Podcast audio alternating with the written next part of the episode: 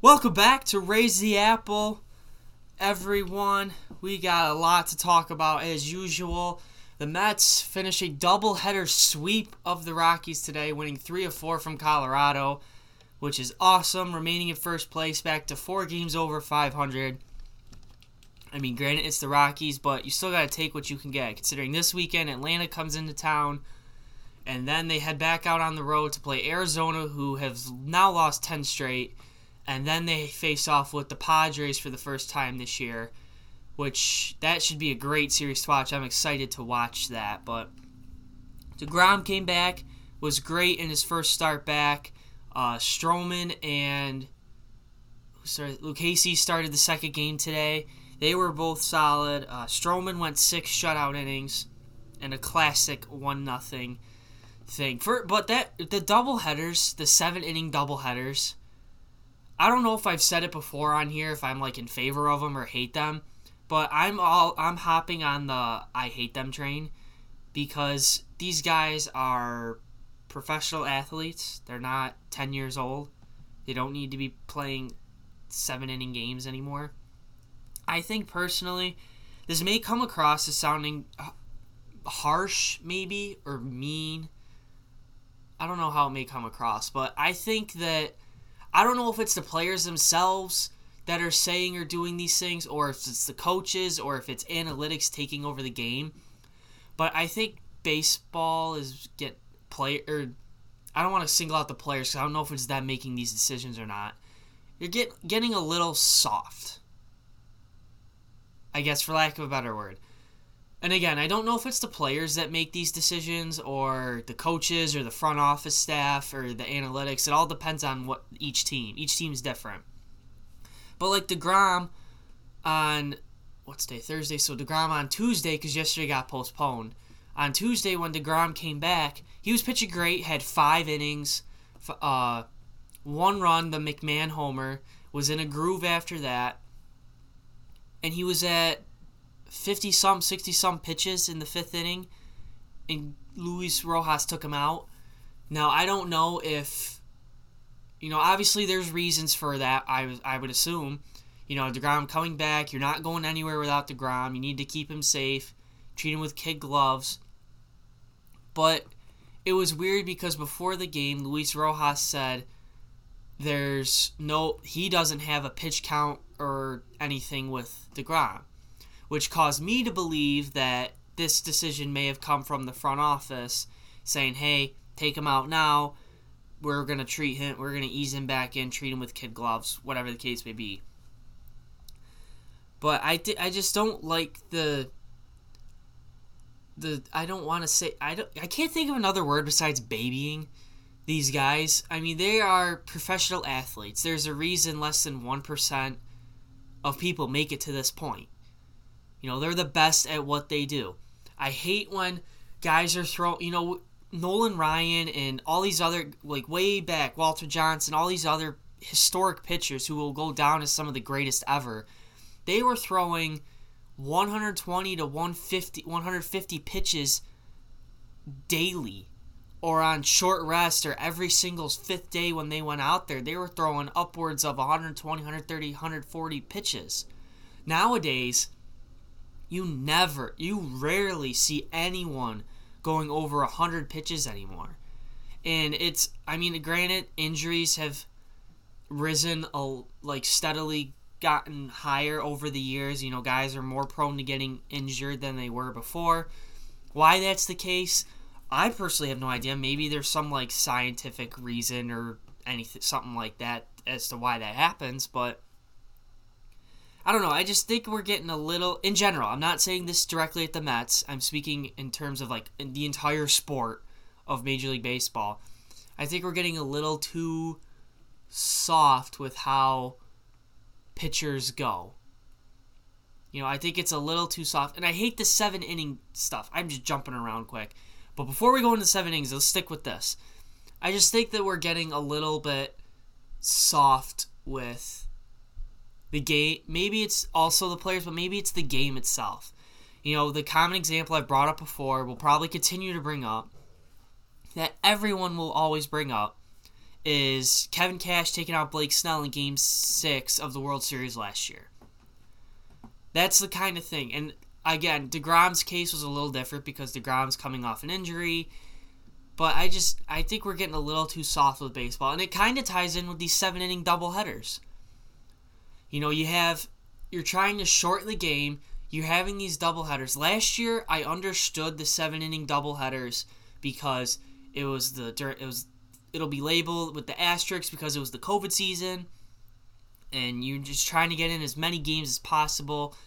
It'll everything will have an asterisk only because there was like, oh, remember, well, this was the COVID year.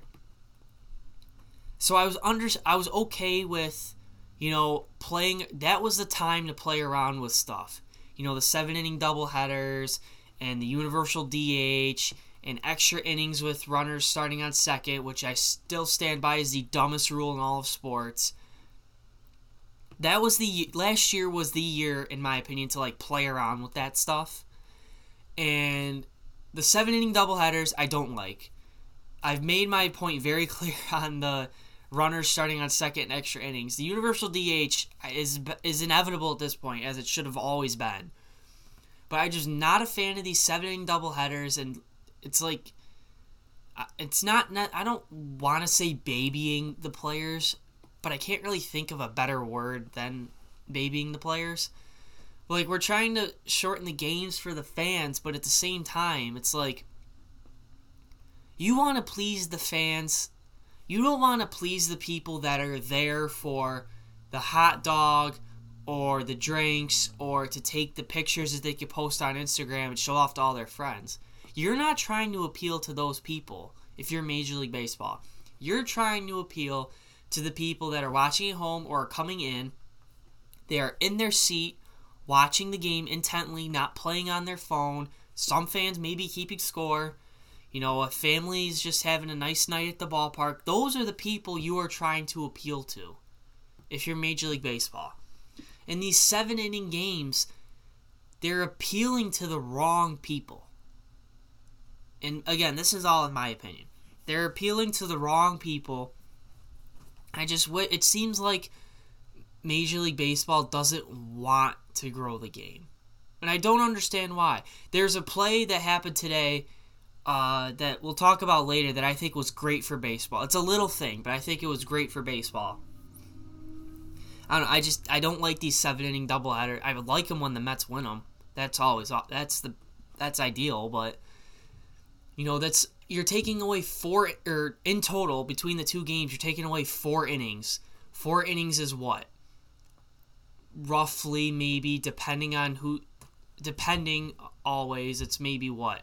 twenty to thirty minutes to get through four innings? Are you really saving that? And you're already there for, on average, three hours, let's say, for the sake of an even number. Is twenty or thirty minutes really that big of a deal when you're already there for three hours? I mean, three hours is kind of like that threshold that Major League Baseball is trying to get games under the three-hour mark. But if you have a three-hour game, what difference does five or ten minutes make? You know, it doesn't make that much of a... You're not really speeding up the game at all. Like, the... Uh, the first game of the series with the Rockies, the Mets lost. Gomber absolutely shoved against the Mets. That game took comfortably under three hours. That game went by very, very fast.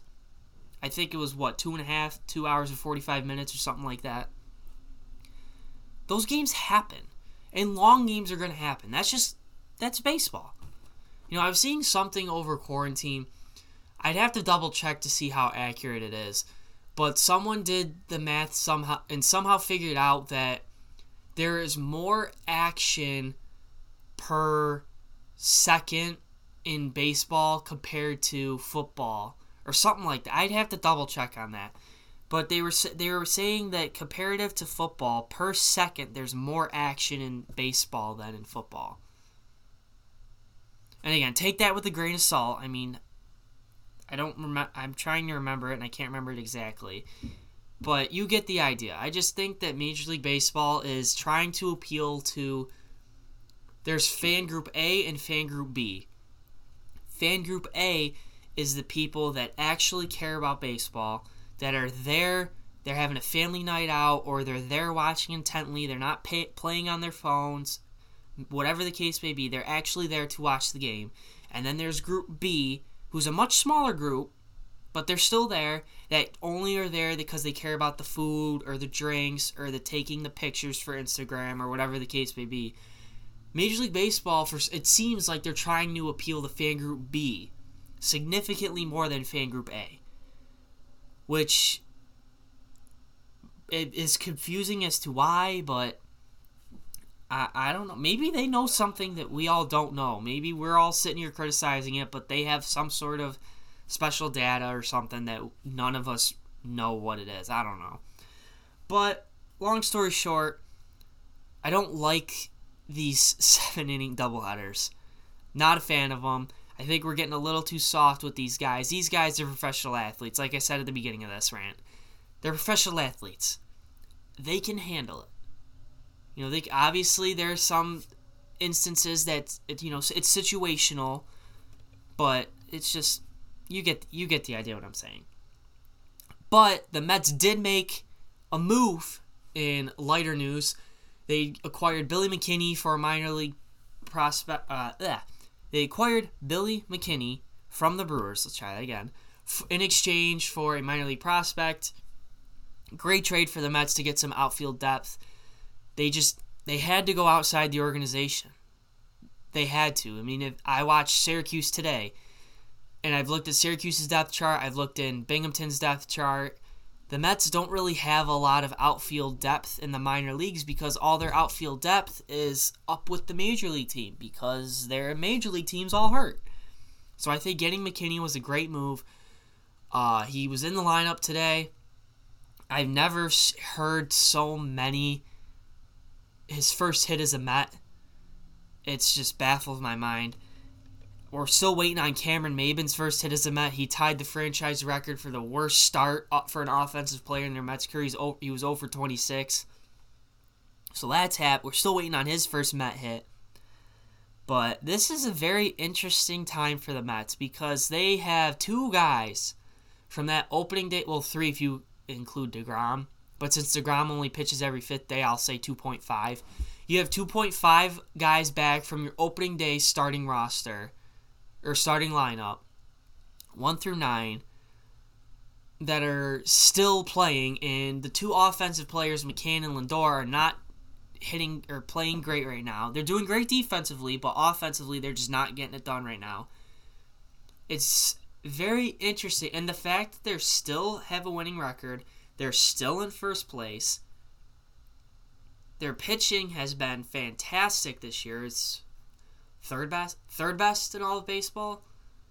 Last time I looked, third best. Their E R A was just over three. The Padres and I want to say the Giants. Might be the Dodgers. Dodgers or Giants, one of the two, have are the only ones that have better E R As than the Mets. It's just, it's weird. Any other year when the Mets have this many injuries, they're done. They're sitting in last place. Down in the basement with the Marlins. The Marlins, though, the scrappy little bunch is still sticking around in there, and they're going to be a problem, I have a feel, all summer long. They're going to be a little thorn in the entire N L East because no one's going to expect them to be there, and they're just going to they're just going to stick around, and they're still going to be there. But any other year, the Mets are in the basement right now, and somehow, some way, they're still in, they're still sticking in it. They're still winning. They're still in first place despite all these injuries. Despite having virtually no more depth because they have to use all their depth because all their regular everyday guys are hurt. It's it's wild. You don't see this with the Mets. I don't know what's so different about this year compared to years past. But one guy that won't be coming back for a while is Noah Syndergaard. Yeah. This morning, Noah, it was announced Noah Syndergaard had some inflammation in his elbow. No structural damage, but the inflammation will require him to be shut down from throwing for the next six weeks, so he won't be back. At the earliest he could come back is August. Everyone thought was expecting him to come back in the beginning to middle of June. August. That sucks. That is a huge blow to the Mets. However, assuming Carrasco can, Taiwan Walker is expected to get activated and come back tomorrow.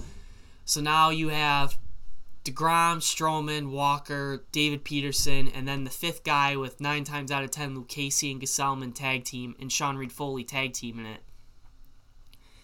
Hang on until, with, with that setup, ideally, until C- Cookie comes back. I'm not a fan of the Mets doing this fifth starter as a bullpen game, but they really don't have any have many options. Unless they want to stretch out Lucchesi a little bit and make him their fifth starter, or bring up Thomas Sapucci from triple A, or if they're just going to keep going with the bullpen game every fifth day, whatever the case may be, they got to find something to, some way to work it until Cookie comes back, because you're not going to have Syndergaard now until August.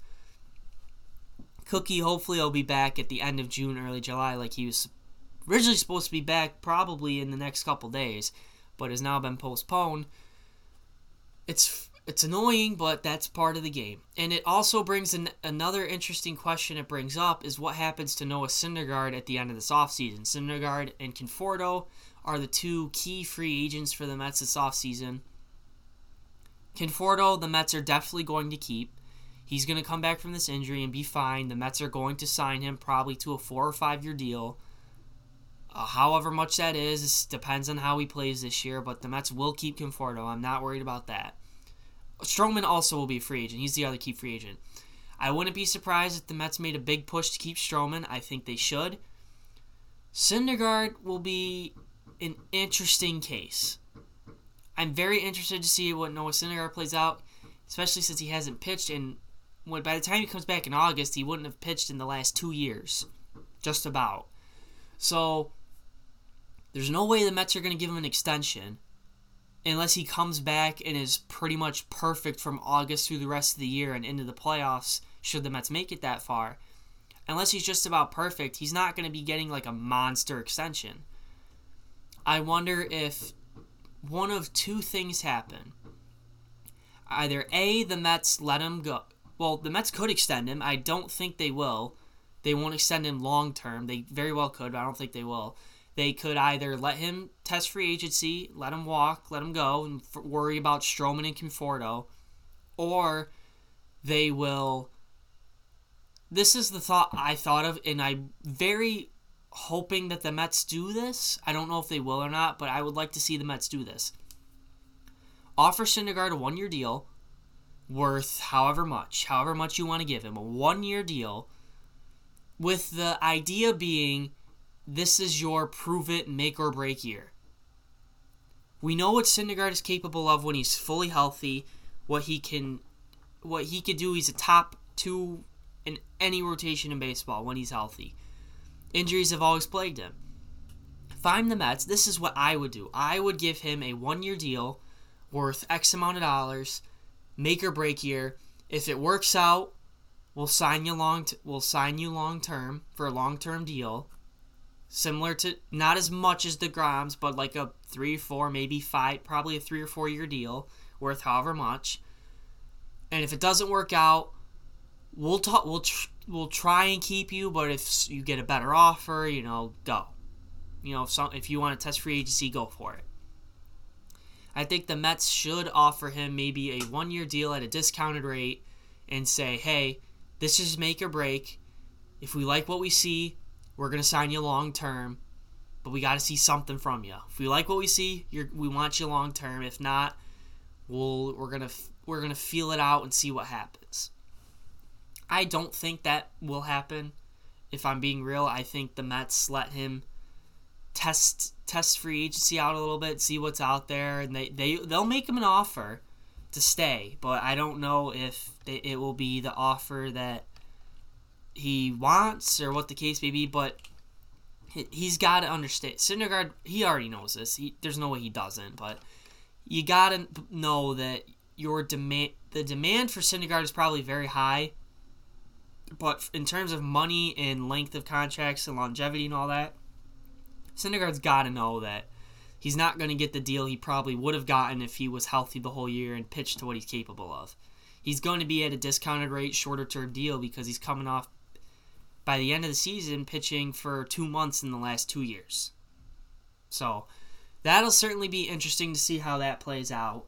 But we got the rest of Major League Baseball to talk about, starting with, well, it's kind of related to the Mets still. Mickey Callaway has officially been fired as the Los Angeles Angels pitching coach and has been suspended from Major League Baseball until after the twenty twenty-two season. So he's fired from being the Angels pitching coach, and now he can also not work for a major league or minor league team until the conclusion of the twenty twenty-two season. Because, as we talked about at the beginning of this season with the sexual harassment claims against him with the, you know, the dick pic Mick and the texts that came forward and the women that came forward, I believe it was five women that came forward about Mickey Callaway's behavior. Uh, I just almost confused two people again. Rob Manfred, Commissioner of Major League Baseball, came out and said that they finished their investigation and they concluded that Mickey Callaway violated the league's policies. So he's fired from the Angels. The Angels suspended him originally, but because there was an investigation and because he denied it, any wrongdoing, they could not fire him right on the spot. They have to only suspend him. Now that the investigation is complete and Major League Baseball says they have sufficient evidence, now he can be fired. So before people saying, oh, he should have been fired back in February or whenever it was, that's not how it works. If he denies it and there has to be an investigation, they can only suspend him. The difference is with Jared Porter's situation is because Jared Porter said, yeah, I did it. That's why they were able to fire him on the spot, because he ad- admitted to it. He didn't deny anything. Which is very... That's strange. Not often you see accusations like this, sexual harassment claims like this. Not often do you see the person being accused just come, yeah, I did it. Not often that's the case. But that's a story for another day. Next up is Giovanni Gallegos of the Saint Louis Cardinals. This was rather interesting. I was very interested by this because... So first of all, Tuesday, uh, Joe West set the M L B record for most games umpired. And then uh, the other day was umping the Cardinals game. The second base ump, Dan Bellino, saw something on the brim of Giovanni Gallegos, who's a relief pitcher for the Cardinals, saw something on the brim of his hat. So Joe West went out there, said, hey, what's going on with the hat? And Gallegos said it was sunscreen on his hat. Okay, fine. Joe West told Giovanni Gallegos to switch his cap. He, he said, okay, if it's sunscreen, either way, switch your cap. Because in his reasoning for saying switch your cap, the direct quote is, the whole point of this is we're trying to protect this pitcher, and he got ejected. We don't want anybody to be accused of cheating or any of that stuff. The he got ejected is not referring to Gallegos, it's referring to Mike Shildt, the Cardinals manager. So Joe West asks Gallegos to change caps. Mike Shildt is furious, comes out there arguing. Joe West ejects him. Second time that Shildt has been ejected this year. He appreciated, he said after the game, Shildt did, that he appreciated the intent behind Joe West saying, you know, like, I don't want you to get accused of cheating if it's just sunscreen, so let's switch that out. He did not like the enforcement making him switch caps. But I mean, it defeats, like, why would he go out there and say, hey, what's on your cap? He says sunscreen. Okay. And doesn't make him, like, fix it, get a new cap and fix it. What if it wasn't, it was sent to the commissioner's office either way, the cap was. But let's say, why, like, why is, what if there was something on the cap and Joe West doesn't make him change his cap? then it looks bad on Joe West, it looks bad on umpires, it looks bad on baseball for saying that they're going to enforce this rule about pitchers and pine tar and foreign substances, and then they're not going to actually enforce it. You know, so it was kind of a lose-lose situation for Joe West, but Joe West is a cowboy for a reason. He's been around forever. He doesn't care anymore. You know, if he's getting yelled at or whatever the case may be, if he's getting screamed at by managers. But then Shildt said after the fact, this is also a direct quote, "Let's go check the guys that are sitting there going into into their gloves every day with filthy stuff coming out, not some guy before he even steps on the mound with a spot on his hat." Which is, per- it's perfectly fair. It's perfectly fair. I understand where Mike Shilt's coming from. I understand where Joe West is coming from. I don't think there was really a loser. The only loser in this situation was Giovanni Gallegos' hat. That was the only... Lo- this was... It was the, deli- I guess, delivery that made things fish... that may have caused some stir.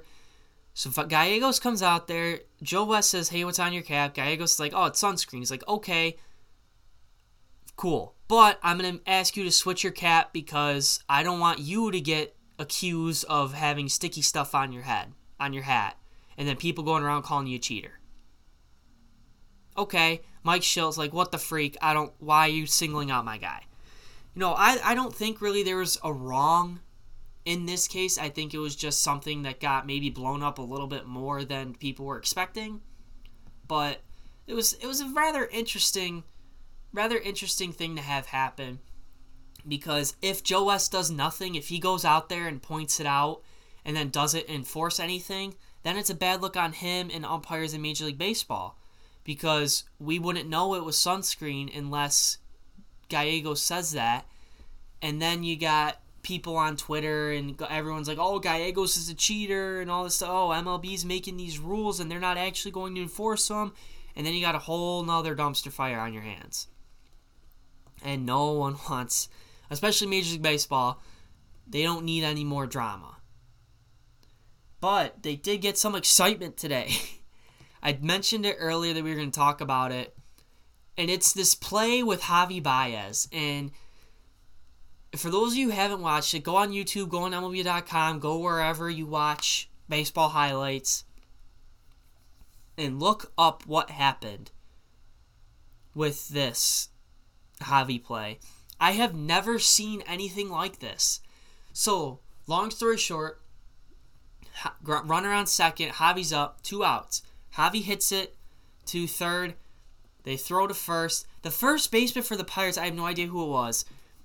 Instead of just touch it, tapping on first, it was a weird throw. It was in front of the bag, so he's right in front of Javi. Javi and the first baseman meet face to face, and he and th- goes to tag him instead of just touching first base. Javi, being the f- flashy player that he is, runs the opposite, runs back towards home plate. First baseman going after him. Mostly Contreras is coming around third, coming home. And then the first baseman throws home over the head of Javi Baez to try and get Contreras. Contreras is safe. Nobody's covering first. Javi goes and runs to first. He's safe there. No one's covering second. So he takes off to second. So on a play that should have been a ground ball to third to end the inning, ends up in a run scoring for the Cubs and Javi Baez on second base, and no one gets out. First of all, that can't happen. If you're the if you're from the Pirates' perspective, that can't happen. I don't know how that happens, but I don't know why he didn't just touch first, but that can't happen if you're the Pirates. If you're a Pirates fan, or if you're Derek Shelton, the Pirates manager, rightfully so, you are very upset at that play, because that cannot happen. But from a baseball fan or a Cubs fan perspective, that's a great play. That is that is what baseball needs, is plays like that. Nine nine point nine nine nine nine times out of ten, the runner gives themselves up and is tagged out. Javi Baez says, "You know what? No, I want to be that one that tries to make something happen out of this." I've never seen a play ever like that. Not even like highlight videos from years before I was even born. I've never seen a play like that. That's a once-in-a-lifetime type play. I love it. I think plays like that that are so unique are great for baseball because it brings so much attention to it, so much, like, so many fans that don't watch baseball come and watch that, and they're like, wow, because you don't see that. We baseball needs more plays like that. And I just don't understand it from a Pirates perspective. How do you let that happen? I don't know why you're just not touching first, or I don't know what happened there. But that was definitely exciting. Definitely go back and watch that play because that was a lot of good excitement for Major League Baseball. But that is going to wrap it up for today's episode of Raise the Apple. Mets took three or four from the Rockies, with Atlanta coming into town before they head on the road to take on Arizona and the Padres. So they got a lot of N L West matchups coming up. Then they will finish that road trip, I believe, in Baltimore. And then when they come home, I believe it'll be the Nationals and Padres. Hopefully more reinforcements are on the rise. Like I mentioned, I watched Syracuse today. Uh, J D Davis is, you know, he's had a little mini setback, not a major one. Uh, Seth Lugo is currently rehabbing with Syracuse. He didn't pitch today. He pitched the other day, though, so he's getting closer to a return, which will be a huge boost for the bullpen, who's been great this year. Everyone's saying the bullpen was going to suck. They've been one of the best things on this team this year. So that's going to wrap it up for today, though. Make sure you subscribe down below, as always. Follow us on R T A underscore pod on Twitter. And thank you guys for tuning in to this week of Raise the Apple. We'll see you guys on Tuesday. Hopefully with a lot more to talk about and hopefully a lot more good news going on in Metland. And we will see you then. Let's go Mets.